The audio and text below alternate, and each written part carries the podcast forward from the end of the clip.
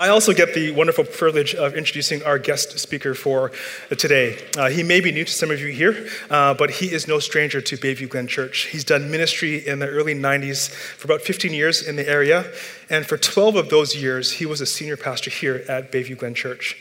And so uh, I think I can say honestly on behalf of myself and Lucas, when we think about our vision here at Bayview Glen, which is to work together so that everyone everywhere can experience God's love and create a purpose through Jesus, we are able to do that successfully here because of the influence, impact, and past leadership of Dr. Nelson Annan. So please join me in giving a warm welcome to Dr. Annan.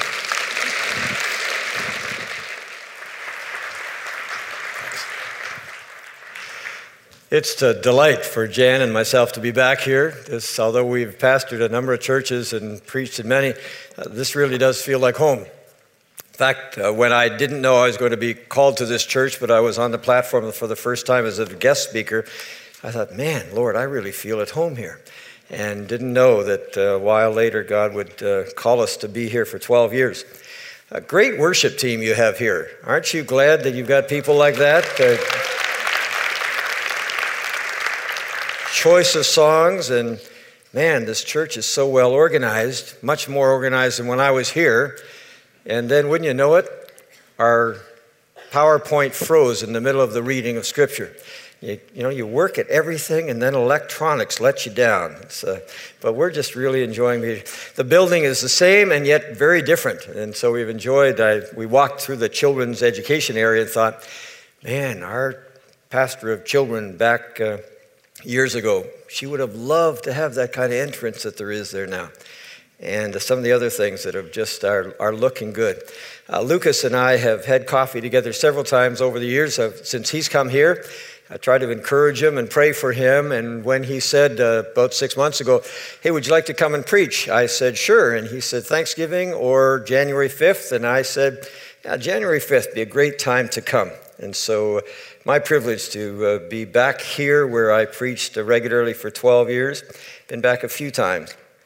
But uh, and, and for those of you who know us and lost contact, maybe just a quick thumbnail. When we left here in 2006, uh, we thought we were going to go to a church close by, but instead we were led to Calgary and we pastored a church there. And I said to the elders, Look, I'm 65. I don't, I'm not ready to retire at all. So if you don't say, you come to me and say we need a younger guy, I'll get out of the way. But if you don't, I may be preaching here for another five years till I'm 70. Three months later, we felt strongly God was calling us to go and plant an international church in Vietnam. And so I went back to the elders and said, I'm sorry, but I'm not going to retire here. We're off to Vietnam in a few months. And so we had four great years there after four years in Calgary. And then, to amazement, can you imagine anybody approaching a 69 year old and saying, We'd like you to come and be our senior pastor? Well, there are there's a strain among Asians that really respect senior people. And so the Filipino church and the uh, west side of Calgary, or south side of Calgary, said, Hey, would you come and give us some years as our senior pastor? And I said, At 69, I may die tomorrow. Who know what can I give you? you know? But sure, if you want me. And so we had four great years there. So uh, after we left here, four years in Calgary, four years in Vietnam, four years back in Calgary, and then finally uh, in uh, a year and a half ago, I said to uh, the Filipino church, Look, you really need to get somebody younger. My energy level is going down. I can keep preaching, but I really don't, can't give you the leadership you need. You need to get somebody. So we retired a year and a half ago, and then immediately went to Vietnam for seven weeks to do an interim pastoring there where we had been before. And by the way, I was sitting down. My wife counsels me don't be afraid to sit down when they're singing. Because you know, it's, you never thought of this, but Lucas stands up for the songs, and then he has to get up and stand while all of you just sit back and relax. And then he does it in a second service. But that's okay because he's young. But an old guy like me, we went to Vietnam and I was preaching three times uh, on Sunday. And by the third time, I'm thinking, you know what? I don't know if I can keep standing for three more songs and being lively and preach a good sermon. So, with my wife's counsel, I try to sit down in the second service a little bit. All of that to say, great to be back, great to be with you, and great to be with you on a day like today, the fifth Sunday or fifth day of the year, and the first Sunday. I read a, I was just uh, wasn't looking for an introduction to this sermon. I just happened to be scanning. I do about five papers a day usually electronically. And I came across Calum Marsh writing in the National Post on January 1st. And he wrote, More than half of us set our own New Year's resolutions. I was surprised that more than half still do that. Um, less than 25% of those people report having maintained their resolutions beyond the second week of February. So, if you manage to get through February with your resolution, you are in the top 25%. And on the whole, only 8% keep their resolution throughout the entire year. Only 8%. No wonder some of you never make resolutions. Why bother? You know, that's, that's a bad statistic.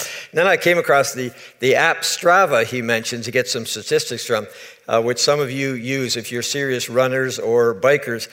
He said they note a huge fall off on January 12th. So it was very nice of Pastor Andy to ask you today, how are you doing? Because by January 12th, uh, a lot of, lot of fall off in our life with God, there are a lot of people who start well but don't go on very long. And, and a lot of people who will say, well, yeah, I really ought to do better this year, but they don't. And it's one thing if you stop running as much as you should. It's one thing if you're promised to do better with not eating so much ice cream and, and you stop doing that. But it's not so good if, with regard to your spiritual health, you can't keep going on. Many of us are kind of like uh, favorite story of mine is of two guys who were committed hunters who loved to hunt for moose. And they would hire a pastor, hire a pilot to fly into this deserted uh, small lake hidden away that nobody else went to, and drop them in there on a float plane. And they would hunt for five days, and then they'd be picked up, and they would take home some moose meat and have the joy of camping, etc. So they hired a pilot and when they talked with him, he said, You know, we've done this before. We've been to that lake a couple times. And, and so if you'll take us in there, drop us there for five days, we've got a tent, we've got our supplies, then pick us up in five days. Pilot said, Okay.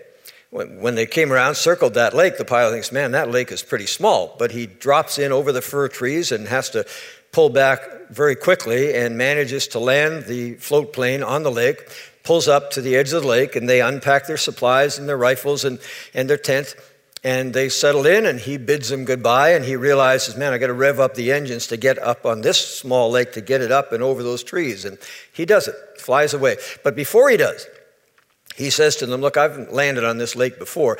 It is a tough lake to land on and, and harder to take off from. So let me be clear you're hunting for moose. You can take the meat home from one moose but there's no way we're going to take an extra 100 pounds from a second moose. So just kill one moose, we'll take that. Okay. And they say, Great, have a great time. Five days later, he flies back. And there they are on the shore. They're all bundled up, tents packed, everything. But as he's taxiing in, he sees this huge chunk of meat there all wrapped up. And he gets out of the plane and he says, That meat's not going. I told you that's not the meat of one moose. They said, No, we really had a great time. We killed two moose. We don't want to waste the food. We, we can take it with us. He said, No, we can't. So, small plane. This is a small lake. If we're going to get out of here safely, we need to leave that meat and just take that meat. And they looked at each other and said, The pilot last year did it. Well, you know, if you're a competitor at all, are you sure? Yeah, he did. He said, Yeah, we'll take all that meat. He did that on this lake. Yeah, he did. All right, pack it in. So they pack it in. If the other guy did it, I can do it. Revs up the engines as much as he can, backs the plane up as far as he can, and then they take off. And it's hard getting up with that extra 100 pounds of meat there. He's just getting up there, but the fir trees are pretty high and the pontoons clip the fir trees and softly because they're fir trees, but definitely they crash. And after several minutes, one of the hunters who's lying on the ground looks over and sees his friend a few meters away, and he says, Where are we? Kind of stunned, the other guy looks around and he says, I don't know, but I think we're 100 meters farther than last year. A lot of us live our lives that way. We know the old saying that if you always do what you've always done, you'll always get what you always got. And so, my hope and prayer for you is as you listen to the Word of God with me today, that you won't settle for that. Just doing what you've always done, thinking that you will keep growing and maturing into the godly person God wants you to if you don't change some things. And so think about that. I want to look at just two verses in the book of Romans, but I want to, I can't take you through the book of Romans, which I should do to really get the context, but at least let's read several passages together, okay, to just get the flavor of the goodness of God to all of us who respond to what he offers us in Jesus. So would you stand with me? And hopefully the, the verses are going to come up now and they won't freeze on us. So we're going to read several passages from Romans, and let's read them out loud. And I always say, don't compete. There are some fast readers here, but read with us, okay? And let's read it all together. Reading together. This righteousness is given through faith in Jesus Christ to all who believe. There is no difference between Jew and Gentile, for all have sinned and fall short of the glory of God and all are justified freely by his grace through the redemption that came by Christ Jesus. Notice the words, everyone has fallen short of the glory of God. God is perfect, and so none of us get close to that. But in his grace to us, we are justified, that is, we are made acceptable to God freely by his grace. Not, nothing we can do, but by faith in what Christ has done, we are freely justified by his grace. Next one is in chapter 5, Romans chapter 5. Read it with me.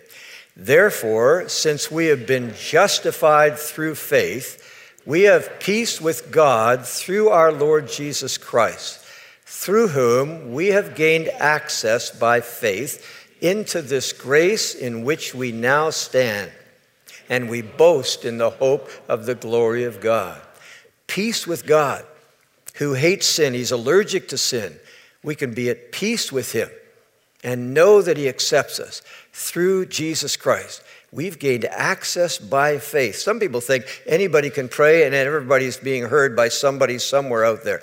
Well, it's really access through Christ, and we have that confidence. Next verse, Romans chapter 8, we'll read. The Spirit you received does not make you slaves so that you live in fear again.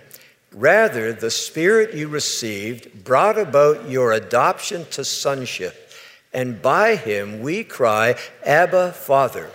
The Spirit Himself testifies with our spirit that we are God's children. It's an amazing thing, but it's true. If you've really committed your life by faith to Christ, turning away from living for yourself, living for Him, then the reality is the God of heaven and earth says, You can call me Father. Don't ever take that for granted. What an amazing thing. One more Romans chapter 8, a little bit later on in the chapter. Read with me. What then shall we say in response to these things? If God is for us, who can be against us? He who did not spare his own son, but gave him up for us all, how will he not also, along with him, graciously give us all things? if he gave his very best in the unique Son, Jesus Christ, well, then why would you think he won't give you everything that you need? Why wouldn't he if he's given us the best? And now the two verses we're going to look at this morning together Romans chapter 12, 1 and 2. Therefore, I urge you, brothers and sisters, in view of God's mercy, to offer your bodies as a living sacrifice, holy and pleasing to God. This is your true and proper worship. Do not conform to the pattern of this world, but be transformed by the renewing of your mind. Then you will be able to test and approve what God's will is, his good, pleasing, and perfect will. Notice, therefore, that is the connective to 11 chapters of Romans that we don't have time to look at, but we've seen several of the neat things there, saying, because of all of this, That's why I'm urging you. Therefore, it's tied to. If you go back and read Romans 1:11, you say, "Man, this is all that God gives us, all that he's done for us." Yes. Therefore, this is what we're to do, and we're going to talk about that. Please be seated. Want to think first of all about the challenge of verse 1, in which the Apostle Paul says, I urge you, in view of God's mercy, offer your bodies as a living sacrifice. Give God what he deserves. That's what Paul is saying. He uses a strong word, unusual word that's kind of half command, half plea. I beseech you, I beg you, please give yourself to God. And he uses the word body for a couple of reasons, I suppose, because Hebrew, Israel, Christian, Israel believers were used to taking birds and offering them, or taking a lamb and offering them. And many pagans, of course, were used to doing the same thing at their altars of various gods and goddesses. Maybe also because Greeks, Greek philosophy, tended to downplay the body. You are really your spirit, and as long as your spirit is being the ethical person you should be, really doesn't matter what your body does. For whatever reason, he uses that term body, and we're convinced part of it would be because God is saying, I want your everything. I don't want you just saying, well, yes, my mind and my spirit worship God Sunday morning, and my body Saturday night, it gets to do what it wants to do. That we are to offer to God everything. And we should do this because of His mercy. Your motive has to be right. I think way too many people start the Christian life with mixed motives. And if our motives aren't grounded, if we don't have a foundation, then we won't finish well. We won't continue well. Our resolutions will disappear pretty quickly if we don't have that. Your motives need to be right.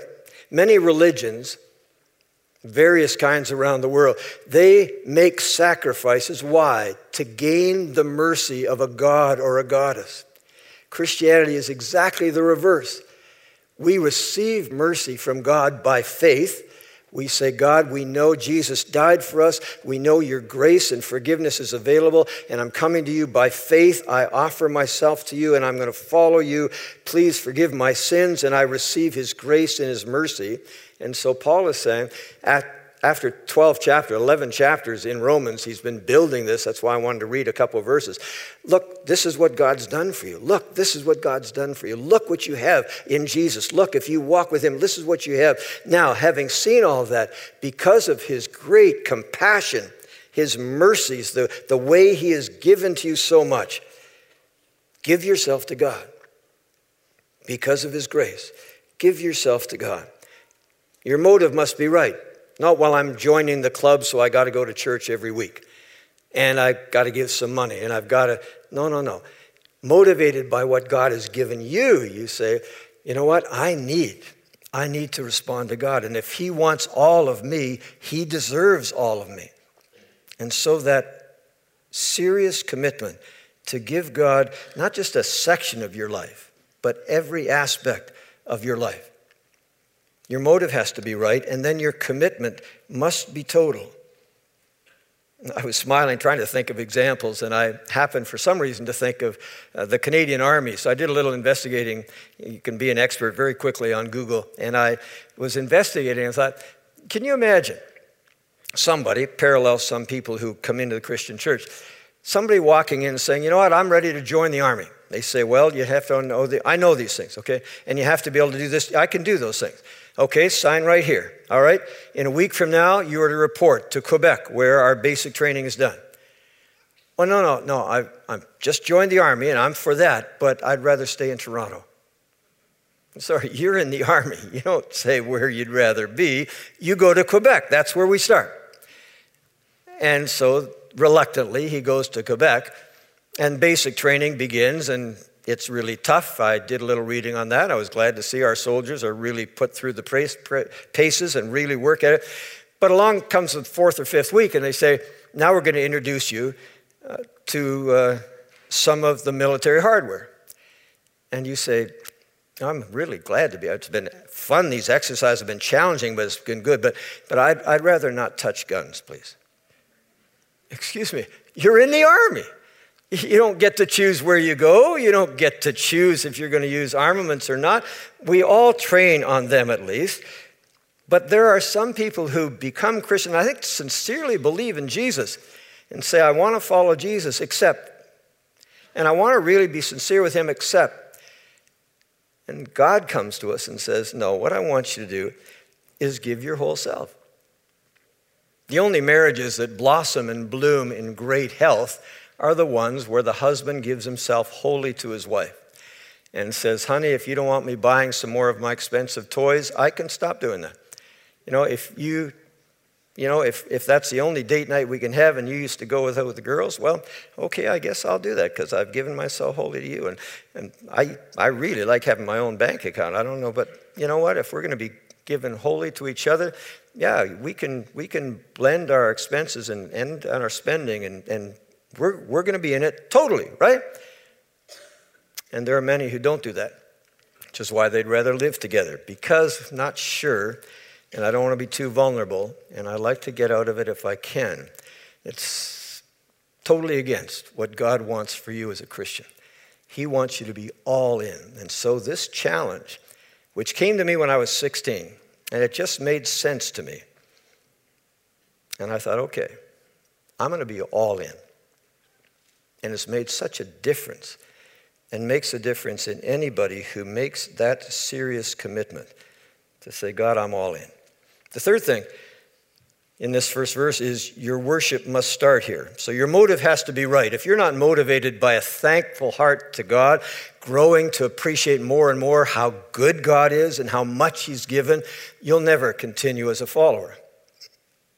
And your commitment has to be total. Otherwise, when temptation comes up, you're going to be tempted to say, Well, I think this area of my life, it's okay. You know, I just don't want God bothering me in my area of sexuality.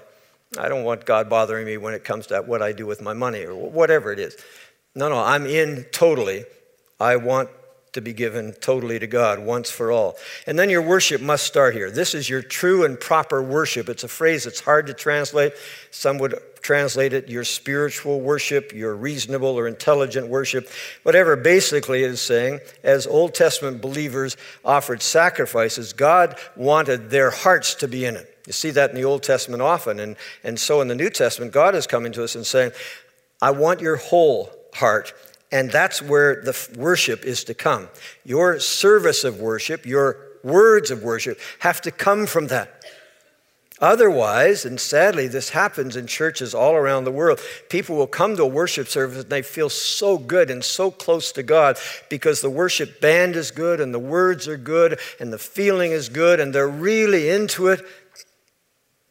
But then they go out and live lives that are so in contrast to the words that they have sung. What's happened? They've had a good feeling. You can get good feelings in different ways, but God wants our intelligent, reasonable worship. He wants our worship to flow out of this total commitment because of who God is and what He has done for us. Once for all, we say, I'm all in. Have you ever done that? Have you ever done that? Have you ever said, God, every area of my life and every area of my future, I am all in because of what you've done, because of who you are, because of your love for me. I'm committed to you. If you've not done that, there's no better time to do it than do it today, to begin this year, this decade, the rest of your life, confident that you are fully committed just as God is fully committed to you. That's verse one. I urge you, by the mercies of God, to present your bodies as living sacrifices, totally acceptable to God, which is your reasonable, wonderful worship. Then in the second verse, Paul gets a little more practical and he says, You need to think right and live in the will of God. To think right and live in the will of God. Do you believe that God knows you, loves you, wants the best for you? If you do, then you want Him to be changing your thinking because it's not a club you've joined, it is a godly person you have joined your life up to. And as we do that, the challenge comes to us don't conform to this world. It's always easy in every age, for literally the translation would be from Greek, don't conform to this age. The age we live in is different century after century, decade after decade, but it's always not conformed to what God wants. Because we just naturally disobey God and naturally do what we want to do. And so don't conform to this culture, to this pattern of this world, the pressure that is there. And it's never been harder than it is today. Why? Well, just because of the electronics that we have now. You know, before radio, nobody ever could invade a home. They shut the door, and all the voices you ever heard were just there, you know. Maybe I guess you have to go back before record players. But but now, as you know, and as some of you live, you can be listening to an iPod or listening to music 24 7 if you want. I have a relative who goes to sleep listening to a podcast. And she says she gets up, knows where she fell asleep, and she'll listen to the rest of it later. Fortunately, she listens to good podcasts. But you know, you've almost driven over people who are listening to music and they don't know where they are. They're just walking to work, and the rest of the world take care of them, and they just walk on. And so the music or the screen or whatever is with us all the time. And what does most of it do? Most of it is coming from a worldview that is totally unlike the Christian worldview.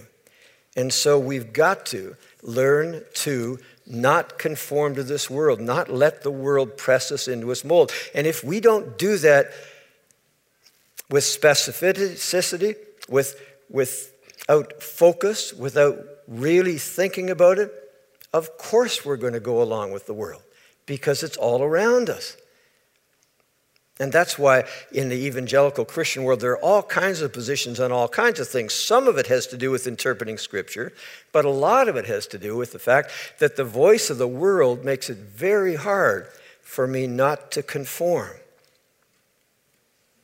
Why do I spend the money? Why do I feel the need to buy that? Why do I feel it's okay for me to do what God says it's not okay to do. Where does that come from? Well, it comes from the voices that I'm surrounded by, the, the movies I watch, the games I play, the music I listen to, the friends that I talk to. The culture is all around me. So, as a translator of the New Testament uh, 50, 60 years ago said, don't let the world press you into its mold. It's negative. You've got to know when you come to faith in Christ, really, there's a negative and a positive always. I got to turn from that, got to turn to this. I keep turning to Him. Don't conform to this world, but be transformed. Be transformed. When I married Jan, I just really did well. You know, I couldn't find anybody in Ontario to marry me. Grew up in Markham. And so I went to the US for grad school, and thankfully, Jan was there from Michigan, and she agreed to marry me. And she did it 51 years ago. She's still hanging in there. But when she married me, I could tell she loves me as I am. But it wasn't very long, maybe several months. She said, Honey, you know, we ought to buy some clothes for you. As I'd worked my way through McMaster University, I did, I didn't have two nickels to put together. And so, yeah, I dressed pretty badly, and I kind of was aware of it, but she was very aware of it. So she changed my wardrobe, which was wonderful. And then it wasn't too much longer, maybe a couple of years. She said, Sweetheart, you're in front of people a lot now that you're preaching and teaching. Um, I had bad dental habits when I was young. We really ought to get your front four teeth capped. Now, she loved me just as I was, but she said it'd be really nice to get, and so my smile is a little better. And then, and I can't remember how long this was, but probably several years later, she said, You know, when you're preaching and you're wearing glasses as you have since you were in grade two, there's a glare off those glasses that, you know, the, the communication, the eye contact is not as good. We should get you into contact lenses. And so I wear contact lenses. Now, she loved me as I was, but the clothes were changed, the teeth were changed, the eyes were changed. And then she said to me, To look more mature, why don't you dye your hair white? No, no. I did that on my own. She didn't do that. Okay. Do you know that God loves us that way? He loves you as you are. When you come to Him with your messes, with your wounds, with the things in your life, He just loves you as you are. But He doesn't want you to stay that way. And he wants you to stop. Stop conforming that way. Start being transformed. And so there's a verb tense change there. Actually, the, the verb in, in the first verse is a once for all kind of verb. And then in the second verse, it is be, don't be being conformed. In other words, it's going to be an ongoing thing. And be being transformed. And the fun thing is that word transform uh, in Greek is almost brought exactly into English. And it's the English word metamorphosis. Now, Paul's not saying you're a worm and turn into a butterfly. But the word that we, we have taken from that Greek word really is that idea of transforming and how that little worm can get into a cocoon and in several weeks come out as that glorious butterfly. It's amazing thing. But in a real sense, that's what God wants to be doing with you.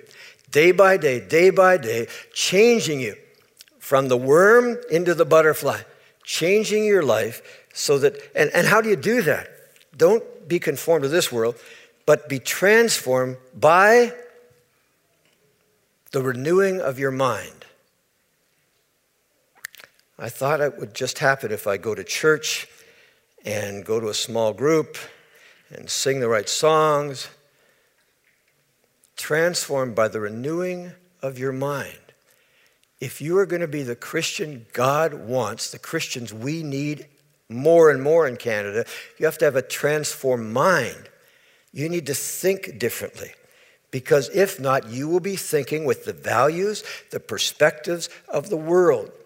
You wouldn't say that. No, no, no, no. I've, I've, but you are because the culture is so strong. A renewed mind. And that takes me to the second thing when I was 16 years old. And I don't know, it's only by the grace of God but at that camp, I was challenged to read the Bible every day. And I don't know, again, it just clicked with me, and I thought, you know, that probably sounds right. If this is the Word of God, I better be doing it. And I started a habit. I was in a Christian family, but nobody at that time, to my knowledge, was having time with God every day we had a 100 year old house and I, the basement was a mess but i'd go down and sit on the steps there and i started the practice of taking i think i started first 15 minutes. I'm going to read the bible and then i'm going to pray. And almost six decades later i'm still doing it. And what has it done? It's transformed my mind. Why? Well because I listen to the voice of God. And 90% of the time, I do it in the morning before I listen to the voice of my culture. I'm getting God's word back in the front of my mind. Some of you are doing that, praise God. But I have met so many Christians. I have talked with some wonderful elders in my church, churches, and I find out, no, I really, I've never got into the habit. I only do it twice a week, or you know, or I read a daily bread. I grab three minutes as I'm eating my breakfast, and I, you know, and I think, how do you expect to have a transformed mind if the culture is feeding your mind all the time, and you only let God speak to you for 60 seconds or 90 seconds? So I want to challenge you today. You want to live the way you should this year? You want your mind to become more and more like Jesus? You've got to make time. Now, if you need to do it last thing at night, if you can do it at lunchtime, somehow you've got to be feeding your soul. Or in this case, have your mind renewed. How can I have my mind renewed? By the Spirit of God speaking to me, and normally He speaks to me through the Word of God. Now we've got all kinds of apps and all kinds of opportunities. So some of you say, "Well, I got to be up at 5:30 and I got to be on the road because I'm driving this crazy." That's why we retired in London, not Toronto. Not I uh, got to drive two hours to get to work. Okay, you can have it on an app, so you don't have to read it. If you can listen to it, good. But you've got to be listening to God, either getting it in through the ear or through your eyes. If you don't do that, if you think, "Well, I go to church every week," this little bit of teaching here, how can that fight against all the media that will be inputting, all the conversations you're having with all the people who have this culture's thinking rather than God's thinking? You say, well, what really makes us so different if you're talking about thinking the way God wants you to think? Well, I, really quickly, here are five things. We who are followers of Jesus, we believe in revelation. We believe God is personal, that He's revealed Himself, and He's revealed truth to us. So we believe that there are some absolute truths that flow through every generation. Our culture says there are no absolutes. That's good for you? Great. It's not good for me. You believe that? That's fine. I believe this. That's the culture we live in. But if you are a follower of Jesus, you say, you have to say, and in a conversation, you say it as lovingly as you can, as carefully as you can, but I'm sorry, I, I really do believe there is one belief that is true. We believe in revelation, we believe in creation. We don't think that this is a chance happening universe with no ultimate meaning. We don't believe what is so often you've got to make your own meaning. No, you don't. Not if you're a Christian. You don't make your own meaning. God's given you a meaning. You're created for the glory of God.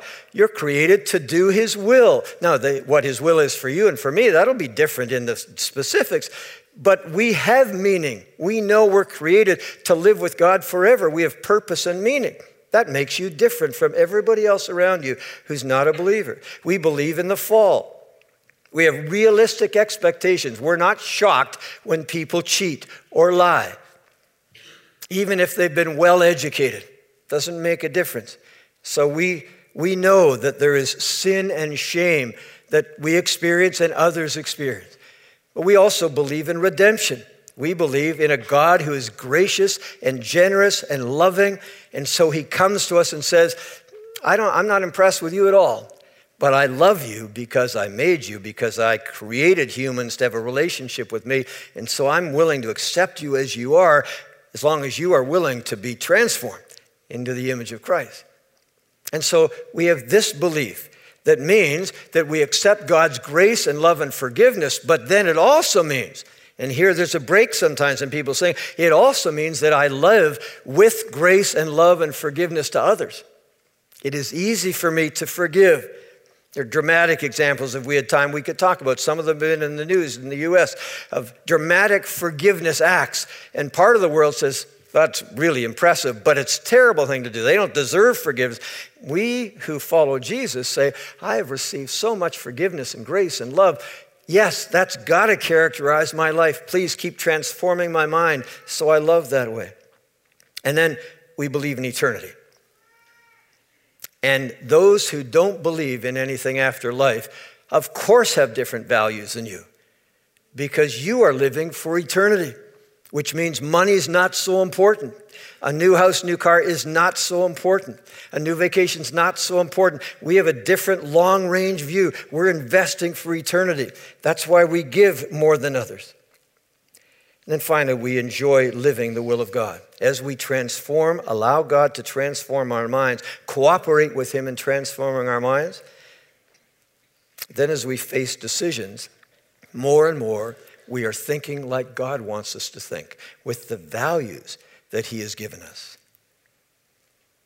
And as you think right, more and more, you will speak and act right. For of course, it's not enough that I've been reading the Bible for decades. It is I've been reading it, thinking about it, and doing my best to obey it. And then talking with others about it and listening to others who are talking about it. You don't have to be defeated or frustrated as a Christian. You don't have to feel like, man, I wish I had more meaning in my life. This comes when you give your life to God and then you let Him transform your mind as you say no to the culture and yes. Really quick illustration. Big decision. We had lived in Edmonton for 12 years, teaching Bible college, preaching in churches out there. It's way, way back. And then I felt God was leading me to say, no, I'm going to resign at the end of the year. Gave lots of notice for that, but don't know where I'm supposed to go. I think it's time for me to stop teaching Bible college, start pastoring a church. And I thought we were going to be called to Vancouver, which I would love, get away from Edmonton's cold weather, get closer to the water. And instead, it didn't work out. I finally had to say no to the invitation there. Out of the blue comes an invitation to Florida. That was not a hard decision. If you ever lived in Edmonton, back in those years, back in the 70s, early 80s. So we moved to Florida. Had great eight years there with our kids, just in the growing up stage. Then, out of the blue, I get a call, would you come to Toronto and teach at Tyndale Seminary? I said, I don't think that's me, but I'll certainly help you find somebody. And then a second time I got a call. And the third time call, I thought, maybe this is from God. Is it something I want? I grew up Leaside, Scarborough, Markham. I don't want to go to Toronto. It's too big. It's too expensive. It's too cold. I've still got teenagers. From a human standpoint, it was crazy. Move north, sure, North Carolina. But Toronto? So when I came to Toronto, I'm really pushing my time here, I'll be quick. When I came to Toronto, fun thing happened. I went into a travel agent and I just said, you know what, I'm gonna have to fly back because my family's not gonna move here in six months. I've just moved to Toronto. She said, from where? I said, from Florida. She looked at me and said, why? and I said, because I think, and I know I don't usually talk like this. I said, because God seems to have said to me that I should do that. Her head went back down looking at flights to see what my best flight tracking if I have to fly back. So then after couple minutes, really sweet, she just looks back up at me and says, If I were you, I'd talk to God again. we moved here and had wonderful years at Tyndale and then here because we've given ourselves wholly to God and we want His will. Want His will every day, in every way, small decisions, large decisions. You're beginning the rest of your life right now the best thing you can do is give your God your give God your whole life. Resist the culture and live with a transformed mind. And you will be glorified. God will be glorified and you will have the best life you could possibly have. Amen. Let's pray. Father, thanks for your goodness to us. Thank you that you would even want us to give ourselves to you. That, in a sense, is amazing but you do. You love us, you love us as we are, but you're willing to work at changing us as we cooperate with you. May we, any of us who haven't given our lives fully to you, do that today.